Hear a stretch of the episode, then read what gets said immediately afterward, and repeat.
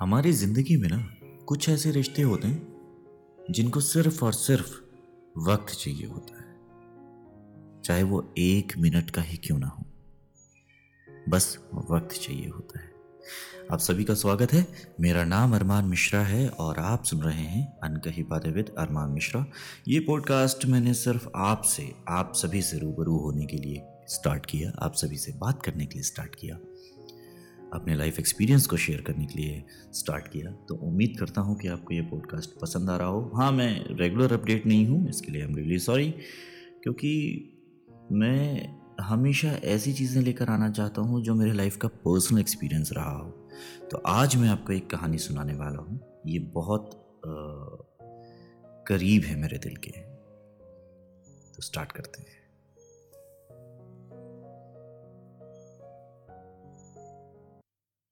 मुझे अगले Sunday kitty party में जाना है, सुदेश।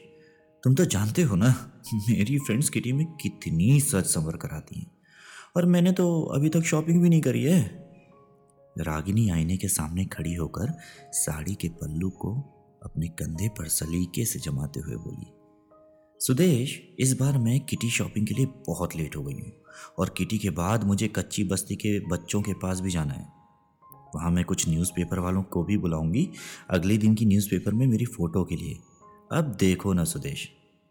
मिसेस सक्सेना ने तो वृद्धाश्रम जाकर मिठाई और कपड़े बांट कर अपनी पोस्ट कल ही फेसबुक पर डाल दी। और मिसेस शर्मा?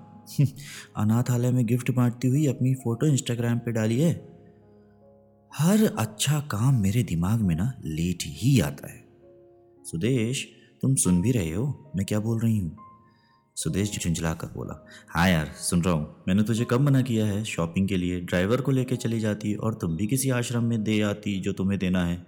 और अपनी नेकी करती, तस्वीरें डाल देती फेसबुक पर। वाह, न्यूज़पेपर में डाल देती? मुझे क्यों सुना रही हो? शर्ट की बटन लगाते हुए सुदेश बोला, अब और कितनी देर लगाओगी तैयार होने में? मुझे आज ही स्टाफ को बोनस बांटने जाना है। जल्दी करो, मेरे पास टाइम नहीं है। कहकर रूम से बाहर निकल गया सुदेश। तभी बाहर लॉन में बैठी माँ पर नज़र पड़ी। कुछ सोचते हुए वापस रूम में आया। रागनी, हम शॉपिंग के लिए जा रहे हैं। क्या तुमने माँ से पूछा कि उनको कुछ चाहिए क्या? रागनी बोली, नहीं, वैसे भी अब उनको इस उम्र में क्या चाहिए यार? दो वक्त की रोटी और दो जोड़ी कपड़े।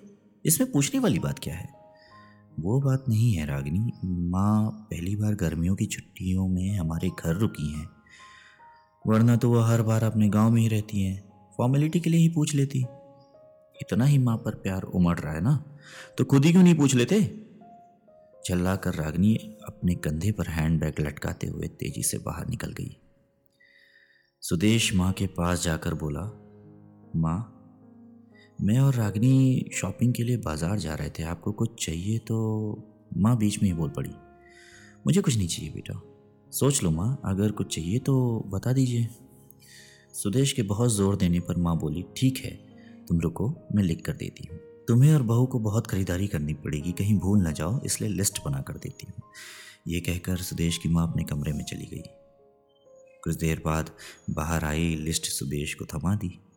सुदेश ड्राइविंग सीट पर बैठते हुए बोला, देखा रागनी, माँ को भी कुछ चाहिए था? पर बोल नहीं रही थी। मेरी जिद करने पर लिस्ट बनाकर दी है। इंसान जब तक ज़िंदा रहता है, रोटी और कपड़े के अलावा भी बहुत कुछ चाहिए होता है।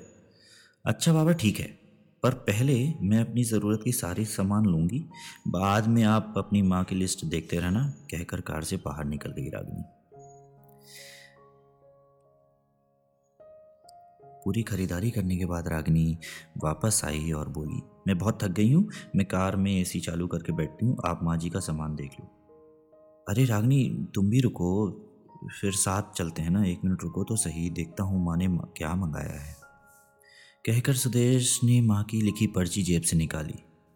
बाप रे, इतनी लंबी लिस्ट। पता नहीं क्या क्या मंगाया होगा। ज़रूर अपने गाँव वाले छोटे बेटे परिवार के लिए बहुत सारे सामान मंगाया होगा। और बनो श्रवण कुमार। रागनी कहते हुए गुस्से से सुदेश की ओर देखने लगी। पर यह क्या, सुदेश की आँखों में आँसू? और लिस्ट पकड़े हुए सुदेश के हाथ काँप रहे हैं। पूरा शरीर काँप रहा है। रागिनी बहुत घबरा गई। क्या हुआ? ऐसा क्या मांग लिया माँ ने कहकर सुदेश के हाथ से पर्ची झपट ली। हैरान थी रागनी भी, इतनी बड़ी पर्ची में बस चंद शब्द ही लिखे थे। और वो क्या था? बेटा सुदेश, मुझे तुमसे किसी भी अवसर पर कुछ नहीं चाहिए। फिर भी तुम जिद कर रहे हो तो और तुम्हारे शहर की किसी दुकान में अगर मिल जाए तो फुर्सत के दो पल मेरे ले लेते आना। ढलती शाम हो गई हूँ अब मैं। मुझे गहराते अंधियारे से डर लगने लगा है बेटा। बहुत डर लगता है पल पल में तरफ़ बढ़ रही मौत से। जानती हूँ मौत को टाला नहीं जा सकता, ये सत्य है। पर अकेलेपन से बहुत घबराहट होती है सुदेश। इसलिए बेटा, जब तक तुम्हारे घर पर हूँ, कुछ पल मेरे साथ बिताया करो। मेरे बुढ़ापे का अकेलापन शायद थोड़ा सा बढ़ जाए। कितने साल हो गए हैं बेटा, तुम्हें छुआ तक नहीं। एक बार फिर से आ, मेरी गोद में सर रखकर लेट जा बेटा, और तेरे सर पे मैं अपना हाथ रख सकूँ। एक बार फिर से मेरा दिल मचल उठेगा, तुझे अपने पास, बहुत पास देखकर। फिर मुझे कोई दिक्कत नहीं होगी, फिर चाहे मौत ही क्यों ना जाए। क्या पता बेटा? अगली गर्मियों की छुट्टियों तक रहूँ या ना रहूँ।